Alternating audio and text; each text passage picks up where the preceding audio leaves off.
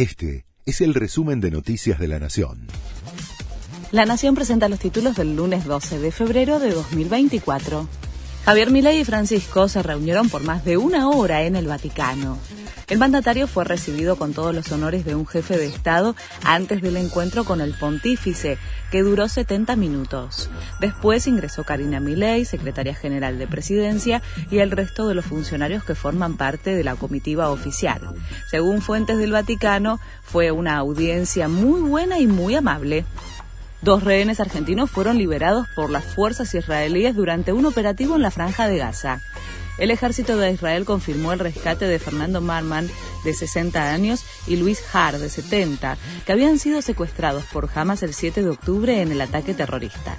Ya son 11 los argentinos rescatados.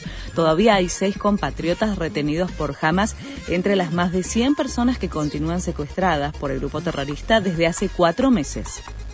El gobierno le agradeció a Israel tras el rescate de los rehenes. La oficina del presidente publicó un mensaje luego de la liberación de los dos argentinos quienes estaban secuestrados por Hamas desde el 7 de octubre.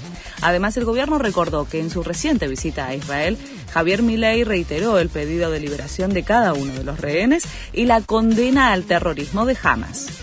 Alerta meteorológica por ráfagas y tormentas intensas. El Servicio Meteorológico Nacional informó que se espera un clima extremo con posible caída de granizo en varias regiones. 14 provincias, además de la ciudad de Buenos Aires y casi todo el territorio bonaerense, están bajo alerta.